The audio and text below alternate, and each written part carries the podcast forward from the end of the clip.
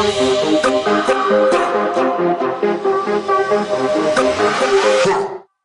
right, welcome everybody. Uh, we are here today jumping into First Timothy chapter 1. I just want to also uh, mention briefly we did a, a long video on an introduction to the pastoral epistles.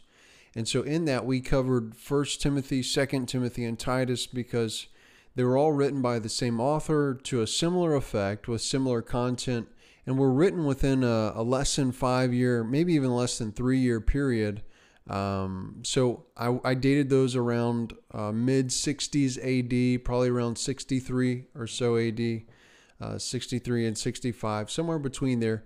But if you're really interested in some of the backdrop of this, I, would highly, highly encourage you. Uh, please check out that introduction. Uh, if you're really a serious Bible student and you really want to get uh, cultural understanding biblically uh, of what other information is in the Bible to point us towards what's going on during this time.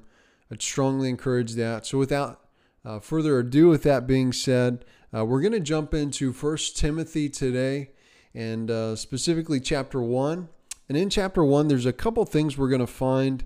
Um, Paul begins into one of many of the uh, church issues. Uh, I should say a few of many of the church issues uh, that he's going to deal with, uh, namely false doctrine and false teaching.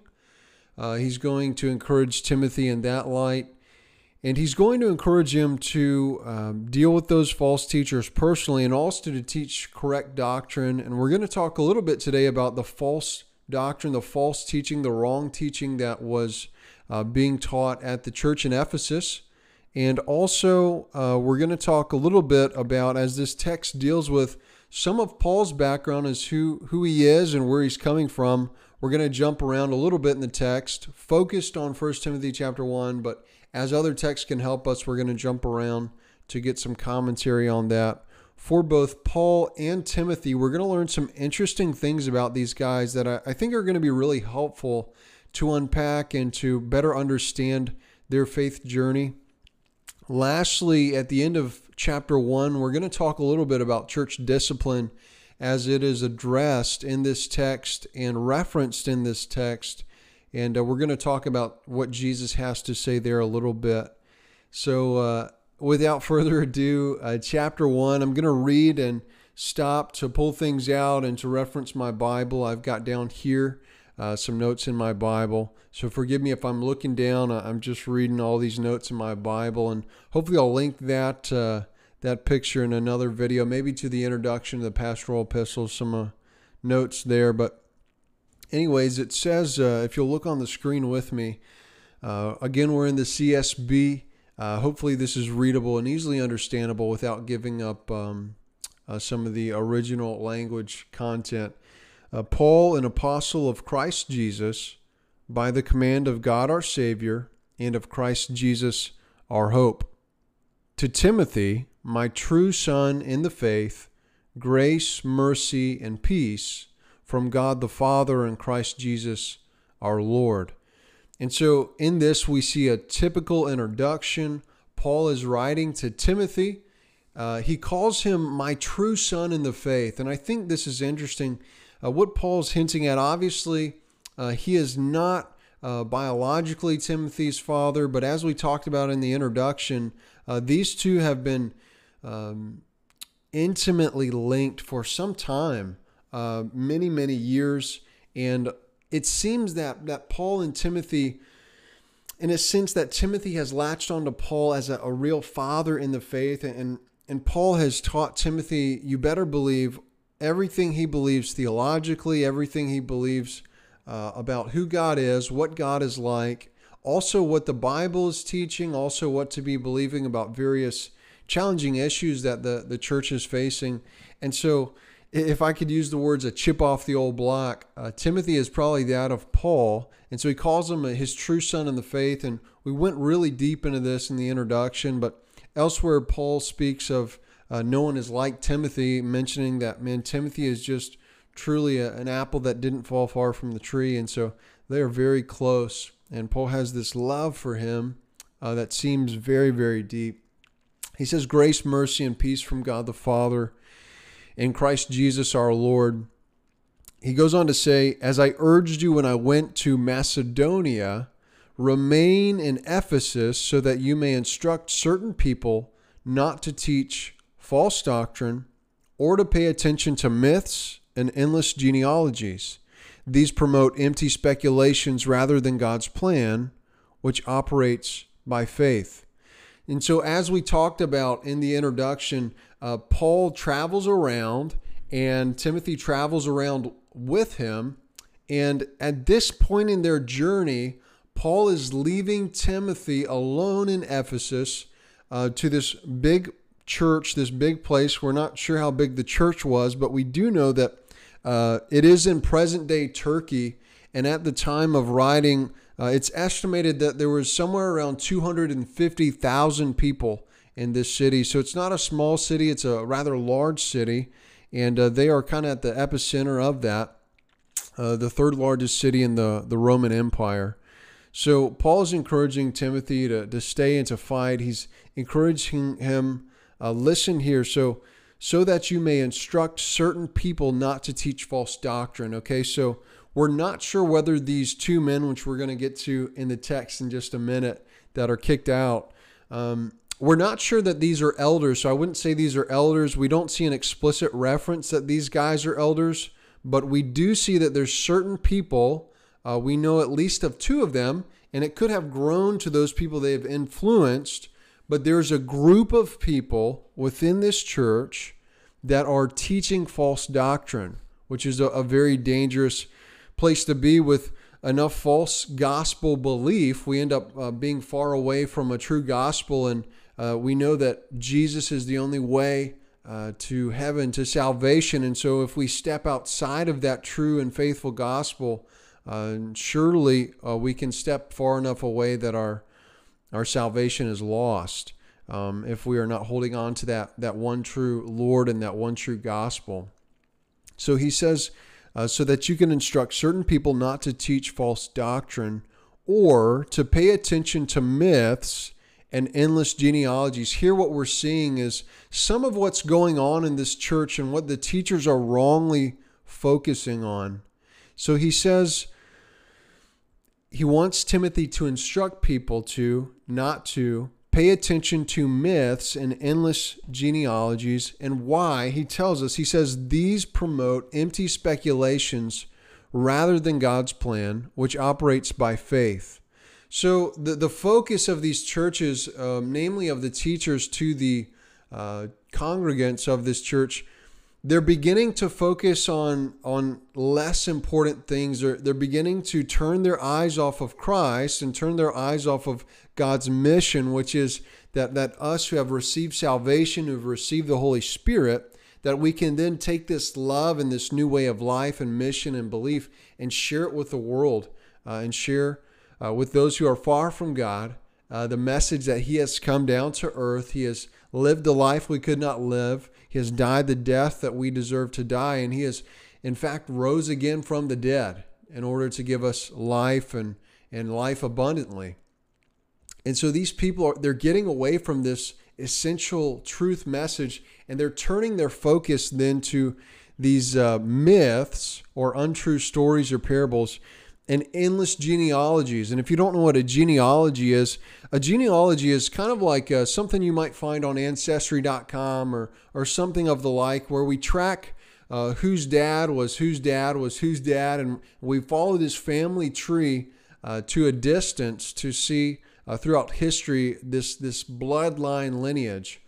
And so the Bible is not anti genealogy. As a matter of fact, the Bible's full of a couple genealogies Namely, there's one in Genesis, uh, a couple in Genesis that we see as the Bible traces this bloodline as the promise of Jesus Christ, the, the God man who is going to be resurrected. As matter of fact, uh, all the way back to Genesis, uh, in the curse of uh, Adam and Eve and the serpent, we see a, a promise from God that uh, from their lineage, from their bloodline, from their genealogy, is going to be a Savior who's going to be Jesus. And, and they didn't know that then, but we know that now. And so genealogies are not far from the heart of God or something He doesn't want us to know or study. Also, all the way, if you go to the first book in the New Testament, the book of Matthew, and also uh, another one of the Gospels, they begin with a genealogy tracing Jesus Christ's lineage through both his father and mother, depending on which of the uh, Gospels you're reading. So, genealogies are essential, they, they point to his story uh, and historical truth and lineage in a very powerful way.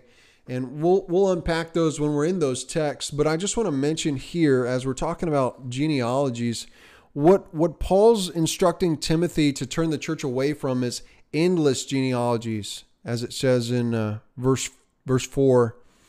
And so we can uh, rightly discern that the the genealogies they're focusing on are, are, not these genealogies. It's some other kind of genealogy that doesn't lead to an end that's that's helpful that that proves historical accuracy for the christian faith. It's something else and it's distracting and also some kinds of myths of which we're not told which are uh, like i said getting people away from this this uh, gospel truth of this resurrected king jesus uh, who is our uh, god and our savior so he says these promote empty speculations rather than God's plan. So people, instead of spending their time sharing the gospel, deepening the gospel love, deepening in their lives personally and in that of their family and in that of their workplace and their neighbors, instead of that mission, they're getting caught up and focused on another mission,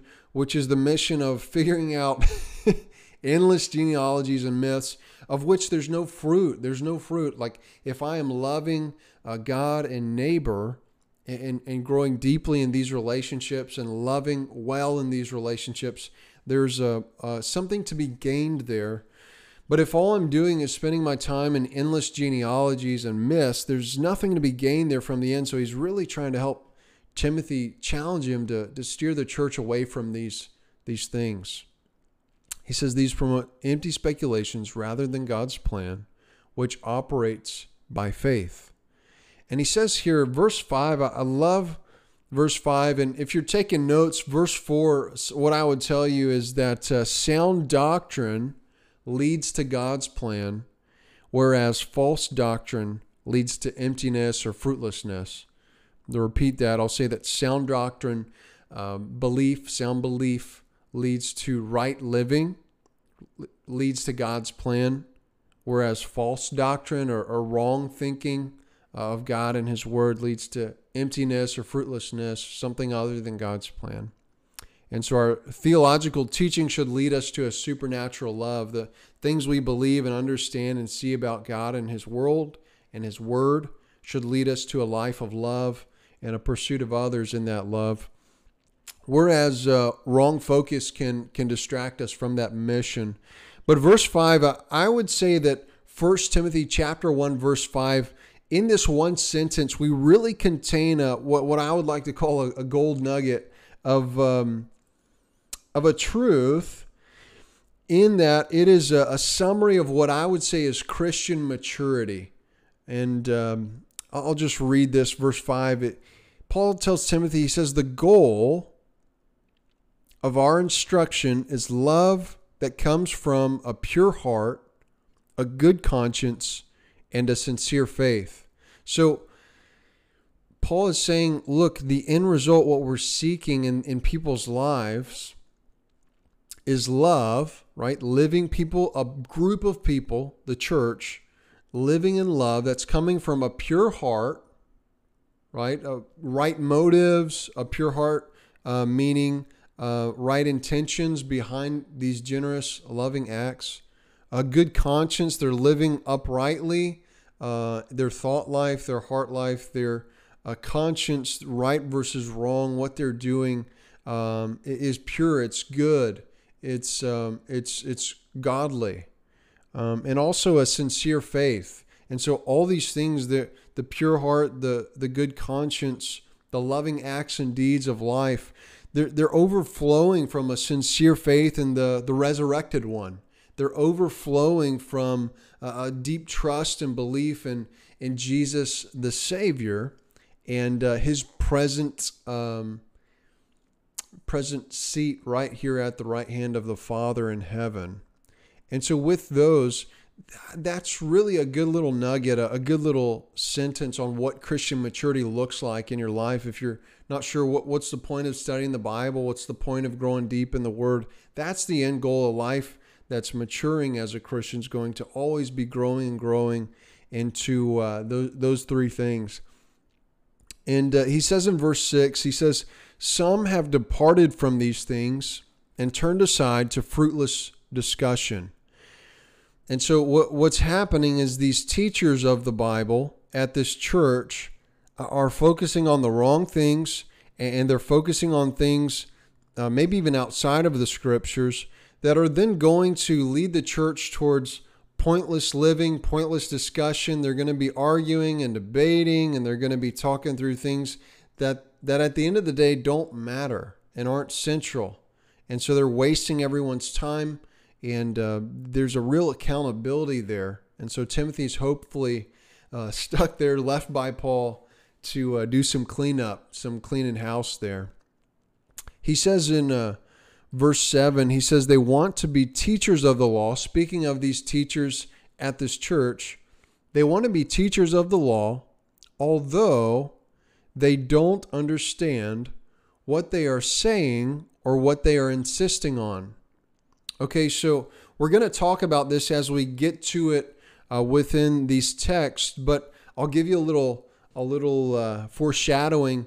They're going to be insisting on um, certain rules for sex, certain rules for what they're allowed to eat, uh, certain rules on following the Jewish law that is now null and void, which we'll talk about in the future in uh, other chapters of the Bible. But these teachers of the law, they're insisting on these works of the law that are no longer required for Gentile believers. And so, Paul, when he's saying they don't know what they're talking about, they don't know what they're saying, what they're insisting on, what he's getting at, and, and this is such a central truth to the New Testament, what he's getting at is, is he's saying that by bringing in these added rules, these added regulations for the Christian faith, they're in fact departing from the Christian faith.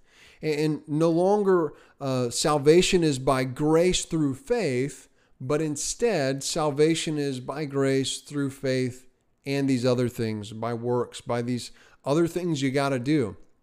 And that's a, a, serious departure from New Testament uh, simple faith. Um, the, the Bible is called to faith and belief and following Christ. It's a whole abandonment of oneself and one's way of life but it's a simple faith that forgives us. It's a, it's a simple, all encompassing faith that uh, we give our, our hearts and lives to the Lord, and uh, He takes us how we are. And that's just the simple, simple gospel. And to add in other things that that are required to be accepted by God in the beginning stages of salvation is is a departure from the Christian faith and Christian confession. And so that's what he's talking about. They don't know what they're saying, they don't know what they're insisting on. Uh, they're really stripping Christianity of everything that it's meant to be. And so Paul's really um, trying to open Timothy's eyes and open the eyes of the church there through Timothy about that. And he goes on to speak about the law. He says, uh, But we know that the law is good. We know that the law is good. And here in just a second, we're going to jump into Galatians to talk about Paul's teaching of the law that's going to be really helpful for you. Um, but he says, We know the law is good. And when he's speaking of the law, he's speaking of Old Testament law. Uh, think of the Ten Commandments and a lot of these uh, lifestyle laws that are encompassed in those things. We know that the law is good, provided one uses it legitimately. So, only if one uses it legitimately. We know that the law is not meant for a righteous person, but for the lawless and rebellious, for the ungodly and sinful, for the unholy and irreverent, for those who kill their fathers and mothers, for murderers, for the sexually immoral and, and males who uh, have sex with males, homosexuality, for slave traders, right? Those buy and sell human beings, uh, liars, perjurers, and for whatever else is contrary to the sound teaching that conforms to the gospel concerning the glory of the blessed God, which was entrusted to me. And so, what Paul does here is he says that the law is good, and the law is very basic. Do not murder. That's a, a very basic morality. And so when he's talking about, he says that uh, it's not for the righteous, it's it's for the lawless, the rebellious. The Ten Commandments. Hopefully, the average person is is following uh, things like do not murder, do not commit adultery, and and Jesus goes on to talk about the extent of the heart and soul and how strenuous it would be to keep that holy. And we'll talk about that a little bit, but but uh, he's talking about how this law and some of these things it's it's just basic christian ethics uh, basic christian morality. And, and false teaching leads us away from from right living and leads us towards uh, all kinds of ungodliness and so if you will i'm going to turn real quick uh, for us to galatians chapter 3 and we're going to be looking at uh, let's see verse uh, 10 and following. This is another section, another letter. One of the first letters that Paul wrote was uh, Galatians. And he's dealing with what the law is for. We're going to dive into this briefly. Uh, we'll deal with this extensively when we're in Galatians, but for now, we're just going to look at this. Verse 10, Galatians 3 For all who rely on the works of the law are under a curse because it is written, Everyone who does not do everything written in the book of the law is cursed. In other words, unless you follow the law to perfection, you're cursed, right? So, who can follow the law and keep it? Well, no one, no human being. And that's why we needed Jesus.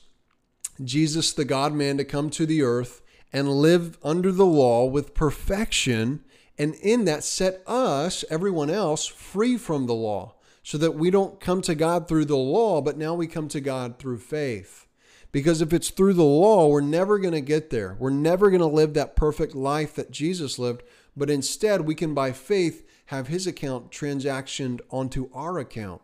And through faith, uh, we can be born again and live new life in Christ instead of in ourselves. So he says, every one who does not do everything written in the book of the law uh, is cursed. He's quoting here Deuteronomy 27, verse 26. Now it is clear that no one is justified before God by the law because the righteous, uh, excuse me, the righteous will live by faith, right? The way we get to God is by faith, not by works. It's by who we trust in and not what we do because if it's by what we do and we take all of what we've done here on earth into account, not everything is going to be good. Not everything that we've done is right. Matter of fact, the majority of things that we've done is wrong. Uh, all these sins we've committed, anything that we've thought, we've said, or we've uh, done um, that breaks God's law, that God hates, these are all sinful acts. Every lie, every curse, every uh, thought of hatred we've had in our heart, every time we've ever coveted or desired something that wasn't ours, each and every single one of these acts are, are sins. And so these, these create us uh, people who are guilty before God. And so the righteous live by faith. The righteous people are not those who have lived perfect lives, but they've trusted in God. The righteous will live by faith. They put their faith in God, and that has made them righteous. But the law is not based on faith. Instead, the one who does these things will live by them. Christ redeemed us from the curse of the law by becoming a curse for us, as I just talked about, because it is written, Cursed is everyone uh, who is hung on a tree. He's quoting Deuteronomy 21 23 here, referencing in Deuteronomy the foretelling of the one who would be cursed, who would be hung on a tree, talking of Jesus. The purpose was that the blessing of Abraham would come to the Gentiles by Christ Jesus, so that we could receive the promised Spirit through faith. Such good. The promise was that the blessing of Abraham would come to the Gentiles, namely that they would be blessed and in him would be redemption. Brothers and sisters, I'm using a human illustration. No one sets aside or makes additions to a validated human will. Now, the promises were spoken to Abraham and to his seed or his children. He does not say, and to seeds, as though referring to many, but referring to one, and to your seed, who is Christ. As we know, there was a, a particular choice of Abraham's children. And we're not going to go too deep into this. Uh, we will when we talk through this book, but there was a specific lineage choice of a child, which was Isaac, instead of, um, I'm trying to think, the other child that was uh, born to him by the slave woman, uh, Hagar, um, Ishmael. There it is. Uh, so Abraham's promised lineage was through Isaac, but ultimately through Isaac, right, and so on and so forth, through that genealogy comes Jesus Christ. And so that's what he's referencing here Old Testament foreshadowing into the New Testament. He says this My point is this as we're trying to understand the purpose of the law. The law, which came 430 years later, does not invalidate a covenant uh, previously established by God and thus cancel the promise. So let, let's understand what he's saying here. What he's saying is that God made a covenant promise with Abraham in the Old Testament which was that uh, through faith, it can be accounted uh, unto our account as righteousness. So our faith can equal righteousness, our trust in God and our faith to be obedient to the things He's given us, namely to put our faith and trust in Him, is then accounted uh, on our account as righteousness. And so he says this happened 430 years before the law was given through Moses. So just because Moses received this law, it doesn't make null and void the promise to Abraham. So the law, it's not for salvation, it's for for guiding the nation of Israel, it's for right living, it's for morality, for many things, but it's not for salvation, it's for uh, something else. But what's for salvation is that promise that was given to Abraham that the, the righteous will live by faith. Um, so he says the law, which came 430 years later, does not invalidate a covenant previously established by God and thus cancel the promise. For if the inheritance is based on the law, it is no longer based on the promise, but God has graciously given to Abraham uh, through the promise. And here's why we're jumping into this. He says in 19, Why then was the law given? Because as Paul was just saying in 1 Timothy chapter 1, he says we know the law is good. And so he's he's saying why is the law given? He's answering that here. It was added for the sake of transgressions, right, or sins. Another word for that. Um, he says until the seed, and you see it's capitalized here. I don't know if you can see on the screen, so we know that's talking of Christ, to whom the promise was made would come. The law was put into effect through angels by means of a mediator. Now a mediator is not just for one person alone, but God is one. Is the law therefore contrary to God's promises? Absolutely not. For if the law had been granted with the ability to give life, then the righteousness uh, would certainly be on the basis of the law. So, what he's saying, he's saying, don't get the law given to Moses mixed up with the promise given to Abraham. Through Abraham, we see a promise of salvation, of faith equals uh, righteousness covenant. And through the law, we don't see uh, righteousness through the law, it's something else. So um, he says in verse uh, 21 Is the law therefore contrary to God's promises? Absolutely not. For if the law had been granted with the ability to give life, then righteousness would certainly be on the basis of law. But here's the thing, folks we cannot get righteousness through the law. We're not good enough. And that's not its purpose. We get righteousness through faith. But instead, what is the purpose of the law? Verse 22 But the scripture or the law imprisoned everything under sin's power so that the promise might be given on the basis of faith in Christ Jesus to those who believe. So, through the law, every sin can be placed. Because the law has been given, everyone becomes guilty. This is what Paul talks about in Romans, but but because of the law, all sin can be grouped together under the law. And in that, it's not that we're going to find our salvation there, but it can all be placed on this one central thing, which Jesus then, then can do um, a perfect life, then can do a perfect account and transaction. And then all this can be placed on the back of our Savior, Jesus. And through that, he can then put to death all of this sin that has now been centralized and, and placed into one uh, spot on the back of Christ. He can then uh, live that perfect life with the weight of sin and then take the weight of sin with him to the grave and abolish all sin. And then in his resurrection, uh, he can be the one to conquer this for us. And truly, we can place the, the sin in our life on the back of Christ and it can be uh, crucified with him and put to death with him, and then we can be resurrected with him. And so he says, um, Scripture imprisoned everything under sin's power so that the promise might be given on the basis of faith in Jesus Christ to those who believe. Before this faith came, we were confined under the law, imprisoned until the coming faith was revealed. The law then was our guardian until Christ, so that we could be justified by faith. But since that faith has come, we are no longer under a guardian.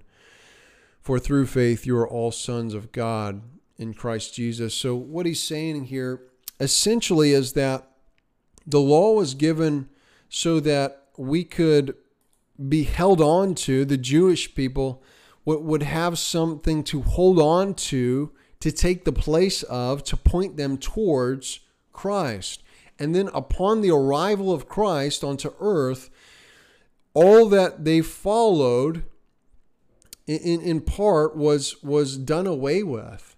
And so the laws of God were, were then extended for a temporal time, for a temporal nation, for a temporal people, to then take it worldwide. And so while the nation of Israel uh, still exists, the way to become a worshiper and lover of God is no longer to become a Jewish person or a, or a worshiper of God by that means, but we can now be Gentiles or non Jews and come into uh, Christ, come into faith in Christ and become a Christian. Um, so I just wanted to jump there really briefly uh, to talk a little bit about the law. So to recap, we are uh, in this church in Ephesus with Timothy and he's got a bunch of people that are trying to teach uh, other fellow church members that they need to follow this law to be saved, to be Christians. And Paul is saying you're missing the purpose of the law. That's not what it was for. And these people are leading others astray because if they're trying to put their faith and trust into honoring the law, they can't do it in perfection and they're going to be lost. They're going to be separated from God because the way to God is not works of the law, but rather faith in Christ. And so um, he really confronts them on that. Paul goes on to say here, as we read through verse 11, jump with me to verse 12. Paul's going to talk a little bit about uh, his testimony and, and how he came to Christ. He says, I give thanks to Christ Jesus, our Lord, who has strengthened me because he considered me faithful, appointing me to the ministry even though I was formerly a blasphemer, a persecutor, and an arrogant man. But I received mercy because I acted out of ignorance and unbelief. And the grace of our Lord overflowed along with the faith and love that are in Christ Jesus. So we see that uh, Paul has this testimony. If you're familiar with Paul, you already know this, but if you're not, excuse me. If you're not familiar with Paul, he was a Pharisee, right? A teacher of, of the Old Testament. He was a Pharisee of Pharisees, right? He was an expert in matters of the law, blameless in the matters of the law. And he also went on to persecute the church. We see that clearly in the book of Acts. He's holding coats while people pick up huge rocks to stone uh, some of the greatest Christians in the beginning of the church. Stephen is who I'm talking about, this guy that was stoned as he preached the gospel uh, to Jewish people. So Paul has got a lot of guilt. Paul's got a lot of uh, wrongdoing. And if anything, if God deserved to overlook anyone, Paul's saying it's me. But he says, I give thanks to Christ Jesus our Lord, who has strengthened me because he considered me faithful, appointing me to the ministry, even though I was formerly a blasphemer, a persecutor, and an arrogant man. The, the gospel truth of Jesus Christ was right there in front of him for a while. He had studied the scriptures and he had seen uh, the life of Jesus and the effects of Jesus and uh, the stories of Jesus, but had still missed it. He says, But I received mercy because I acted out of ignorance and unbelief. He was ignorant. He didn't know. He didn't know better. His unbelief wasn't out of a, a a, a, lack of desire to follow Yahweh. His his arrogance, his unbelief was in a, a, lack of trust in Jesus. But he was still trying to follow God, but he didn't know that the God he was trying to follow is Jesus. He, he had missed it. And the grace of our Lord overflowed, he says in verse 14, along with the faith and love that are in Christ Jesus. And so in his encounter with Christ, this, this faith and love overflowed from Jesus onto Paul and brought him into the family on the road to Damascus. He says, uh, This saying is trustworthy and deserving of full acceptance. Christ Jesus came into the world to save sinners, and I am the worst of them. But I receive mercy for this reason, so that in me, the worst of them, Christ Jesus might demonstrate his extraordinary patience. I love that. As an example to those who would believe in him for eternal life. That includes me and you. Um, Paul was was sent by God to be an example of how patient God can be. How patient God can be. Paul persecuted uh, Jesus's people. Paul was uh, not only a persecutor, but he was a blasphemer because he spoke against Jesus, unknowing that Jesus was God. And also, Paul is arrogant. He was so set in his ways and his mind and his, his thought towards the things of God that he missed the very God uh, when he came here to earth. And so, Paul received mercy, and he says one of these reasons that he received is because uh, Jesus came to earth to save sinners, people like you and me, people everywhere across the world, uh, everyone who's not Jesus. Uh, we are people who are sinful and we need the blood of Christ to cover us.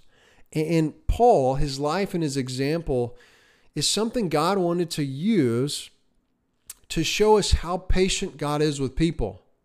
And so, Paul, uh, one who persecuted Christians, um, is now a great example of well, maybe you did something terrible in your past. Maybe in your background you have some really gross, egregious, ugly sin.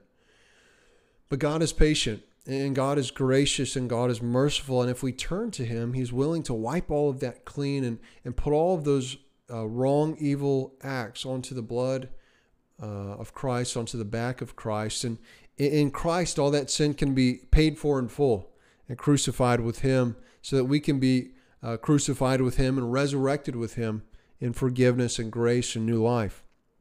And so Paul's sharing his testimony with Timothy. is reminding him because he wants Timothy to see that that uh, God is so patient with people, and he wants Timothy to keep this in mind not only for himself, as Timothy may slip up from time to time, but also for these false teachers. While Paul wants him to be stern with them, to remove them from from maybe the church at times, he still wants him to be patient and gracious with them because ultimately the goal is that they are brought into the fold, into the group, into salvation. And so Paul is referencing his life and his blindness so that that they can uh, see that God is patient with people, and for Timothy to share that same patience with these false teachers and these other Christians that have strayed while he may need to take decisive action to remove them or separate them or, or kick them out, he still needs to be patient and realize that, that hopefully they can one day come back to the faith. So um, he says all of that in verse 12 uh, through 14. 15, he says, This saying is trustworthy and deserving of full acceptance. Christ Jesus came into the world to save sinners, and I am the worst of them. But I receive mercy for this reason, so that in me, the worst of them, Christ Jesus might demonstrate, as we already said, his extraordinary patience as an example to those who would believe in him for eternal life. And he says in verse 17, Now to the King eternal, he's speaking of Jesus, eternal, immortal, invisible, the only God, be honor and glory forever and ever. Amen. And Paul recognizes that, that Jesus is Yahweh this Old Testament God that they have seen and loved and devoted their life to and worshiped, that his people have seen and loved and devoted their lives to for generation after generation. Paul is, is proclaiming here quite clearly that Jesus Christ our Lord, right? He is he is the immortal one. He is the eternal one. He is the invisible one. He is the only God. And and due Jesus is honor and uh, glory. And so Paul's making a definitive statement here. He closes in this, this first chapter. He says, Timothy, my son, I'm giving you this instruction in keeping with the prophecies previously made about you. I really want to make a big deal about this. I want to jump into this. I think this is really interesting verse here we have, and I think it gives us some really interesting backdrop and uh, some things to really pick up on uh, previously made about you, so that by recalling them you may fight the good fight, having faith and a good conscience, which some have rejected and have shipwrecked their faith. So we know if, if you watch the introduction, I hope that was a very helpful video. If you watch the introduction, we talk about Paul's missionary journeys and how he gets uh, from Tarsus to Lystra, where we find Timothy um, Paul being very instrumental in Timothy's spiritual life. And he says here in verse 18, he says, I'm giving you this instruction in keeping with the prophecies previously made about you.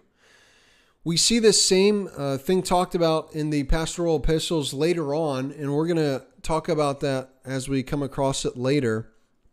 Uh, Paul says that he was among the others that laid hands on Timothy to affirm this gifting in Timothy's life. But here, other than that verse, we don't have all the answers. I wish we did. I, I, wish we could see all that had taken place in the timeline in Timothy's life. But what we can see is that to some degree, there was prophetic utterances made over Timothy's life. We don't know if this was through Paul. It doesn't seem to be. It seems to be either someone in the church or a group in the church um, led by the Spirit of God, the Holy Spirit, uh, made prophetic utterance over Timothy uh, for his calling, for his calling as a as a elder, as a apostolic servant, as a shepherd of people. Uh, Timothy has a very high calling uh, to which he was one day a martyr for in his life, unwilling to give up even to death. And this Holy Spirit calling that, that led Timothy into the ministry was given to him through the Holy Spirit. And so, Paul, he says, I'm giving you this instruction, keeping with the prophecies. So, Paul says, Look, the, the Holy Spirit has separated you for this work that you're doing. He's saying, Everything that I'm telling you, it's in line with what the Holy Spirit has already told you to do. And so, the Holy Spirit is guiding this whole process the Holy Spirit to this day guides the process of bringing people into ministry, calling people into ministry, holding them in ministry when they get tired and worn out. Uh, this is the Holy Spirit's work in the church for over uh, 2,000 years now. But here we see that, that Timothy was called into ministry. I think it's so interesting, this verse, and it's by some kind of prophetic uh, utterance, some kind of prophecy that was proclaimed over him. And Paul references this more than once to, to call Timothy to toughen up, to call Timothy to hold on tight to that. And he says, by recalling them, you may fight the good fight. So Paul wants Timothy to trust in the Holy Spirit. Paul wants Timothy to be tough and to fight and to when he gets down, he wants him to remember these prophecies made over him and when he's having a hard time or he's doubting his calling, Paul wants Timothy to be reminded of the prophecy over him and this foretelling of the future of what Timothy's life is going to hold. Paul wants Timothy to keep that in mind at all times, and he wants to encourage him in that light. He says, having faith and a good conscience. And he says here, which some have rejected, which some have rejected, and have shipwrecked their faith. Here he's talking about, as he'll say, verse 20, among them are Hymenaeus and Alexander, whom I have delivered to Satan, that they may be taught not to blaspheme.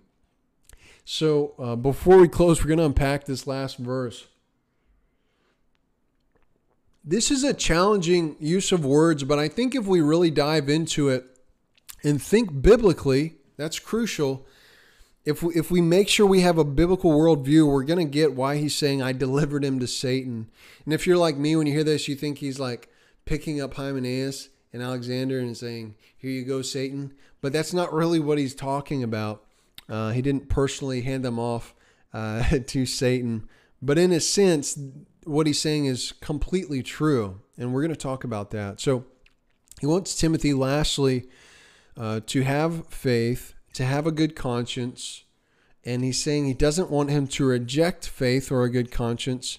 And he references these two men that, that have done this. They've, they've rejected faith that they once had, and they've rejected a good conscience, which they once had.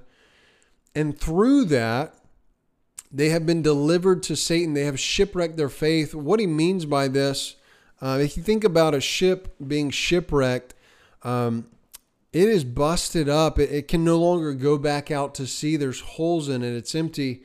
Uh, they've really done damaged and brought an end to the life of that uh, vessel.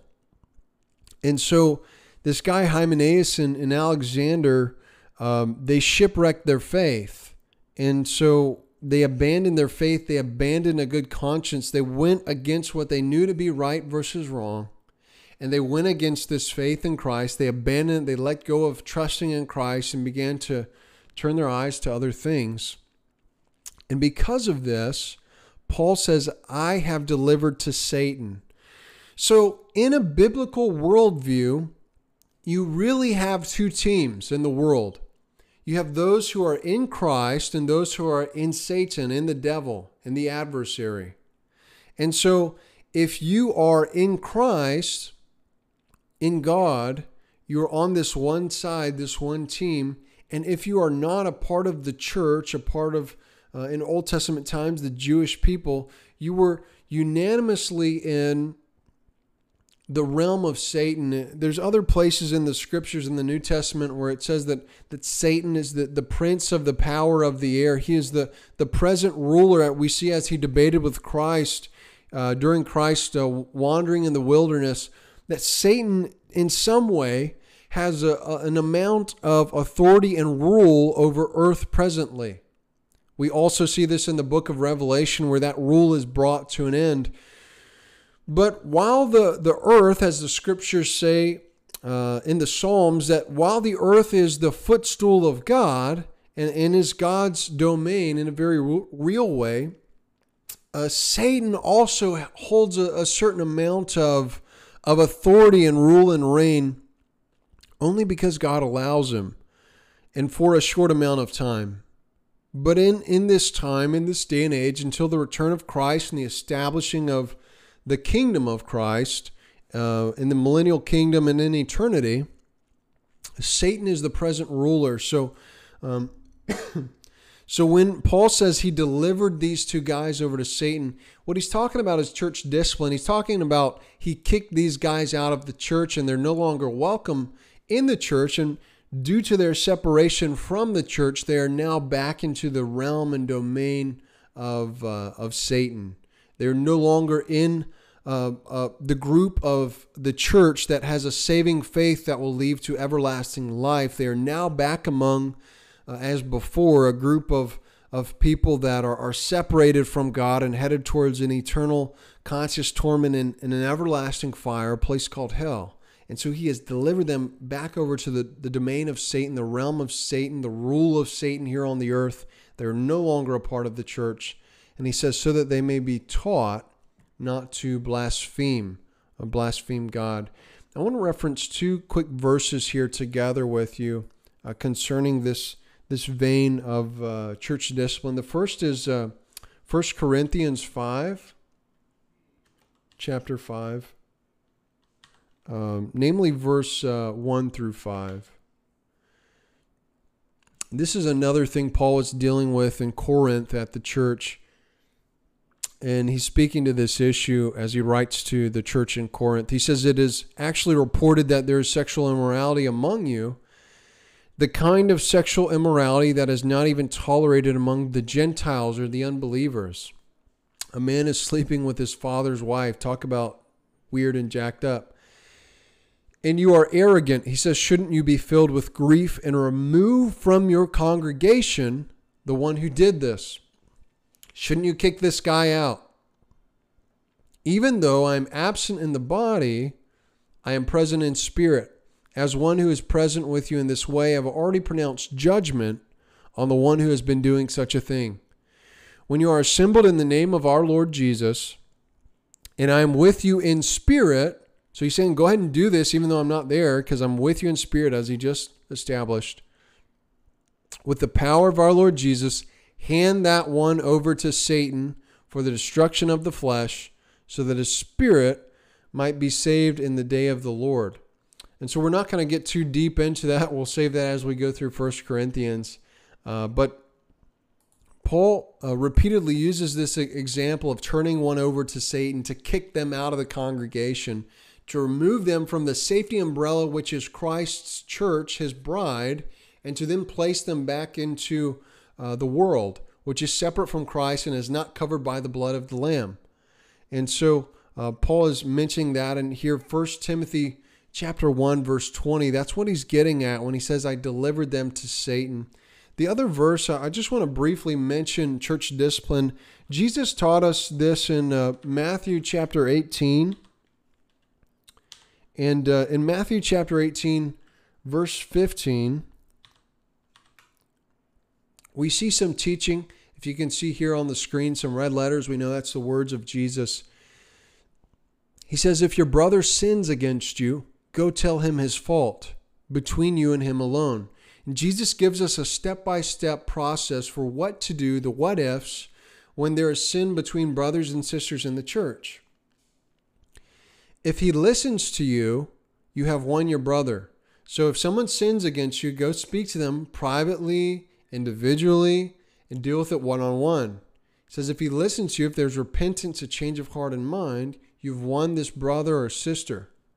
But if he won't listen, take one or two others with you, so that by the testimony of two or three witnesses, every fact may be established. What he's saying is if the one on one conversation doesn't work, then take a group of people so that what he's doing here is he's safeguarding the church from, Jesus says, from people who can make a false accusation and get someone kicked out or something like that just because they don't like him.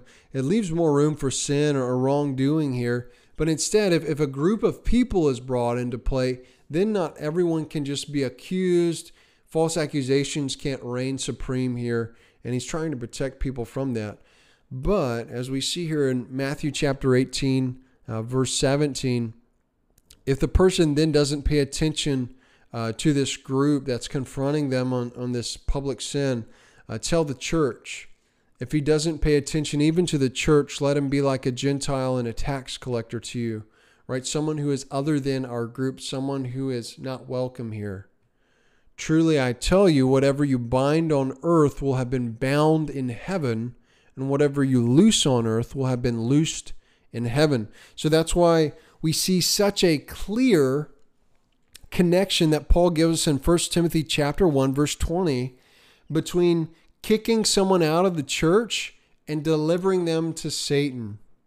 The reason it's the same exact thing that, that these earthly realities of church life and these heavenly realities of of uh, Satan's dominion, they can be so intertwined because he says Jesus, as he taught us as Jesus taught in Matthew chapter 18, verse 18, Truly I tell you, whatever you bind on earth or bring into the church or proclaim in the church, the universal church, will have been bound in heaven, and whatever you loose on earth has been loosed in heaven, or what is kicked out, people, okay, will also have been kicked out in heaven. So, um, as Paul's getting at, and as we'll see a re- reoccurring theme as you hear me talk about the church, the church on earth is to reflect the universal church in heaven. Uh, the attendance roll, I, have said before, in uh, our church roll should reflect the attendance roll in heaven. And some of the pastor's job of, of carrying out faithful church discipline on a regular basis and calling the church membership to faithful membership and faithful discipline has to do with uh, this, this keeping in check what is true in heaven with what is true here on earth. For those who are right with God, they should be a part of a local church, and those who are not right with God are going to tend to be not a part of a local church. And for those who are in a church but aren't right with God, should be kicked out. And that's faithful church discipline. And that's what we see with Paul's example here of, of kicking people out when necessary. And the purpose is, as we talked on in 1 Corinthians, it's not that their soul is lost, but rather the ultimate goal is that their soul is brought back in one day that they see the error of their ways and they see that uh, to be one in Christ means to walk in obedience and to uh, walk in truth and in love. And if people are walking away from that, they're not a follower of Christ. They're no longer a part of Jesus's group that will be saved and in heaven. And so it's such a vital thing that, that church discipline is practiced in a healthy way. And a lot of what's going on in, in these uh, pastoral epistles, namely First and Second Timothy, is he's encouraging Timothy to uh, practice church discipline, and we see this reference here. Uh, so that closes 1 Timothy chapter 1 for today. Um, the next video, we're going to be jumping into 1 Timothy chapter 2. We're going to talk about some more instruction that Paul gives uh, to Timothy concerning prayer and uh, concerning the, the household of God. Uh, that video should be uh, soon coming. And uh, I just want to thank you for tuning in, letting me teach you the Bible, something I really enjoy and love. And hopefully it's beneficial to you and want to always do my best to be faithful to, to teach you the Word and to, as we study these chapters, to pull in other parts of the Bible that maybe you are or you aren't familiar with that can help shed some light and give us some clarity on what's going on in the text. But uh, thank you. If you enjoyed this video, it helped you, please give it a like. Uh, if you had any questions on something we, we covered today, please comment, ask your questions in the comments down below. And uh, if, if really diving into God's Word and the text of the Bible and uh, into a faithful believing and reading of the Bible is something you're interested in, and this kind of content is uh, something you really enjoy, I'd encourage you to subscribe subscribe to this channel and and uh, really uh, look forward to a whole bunch more content like this that is coming. Uh, thank you so much. I look forward to seeing you again.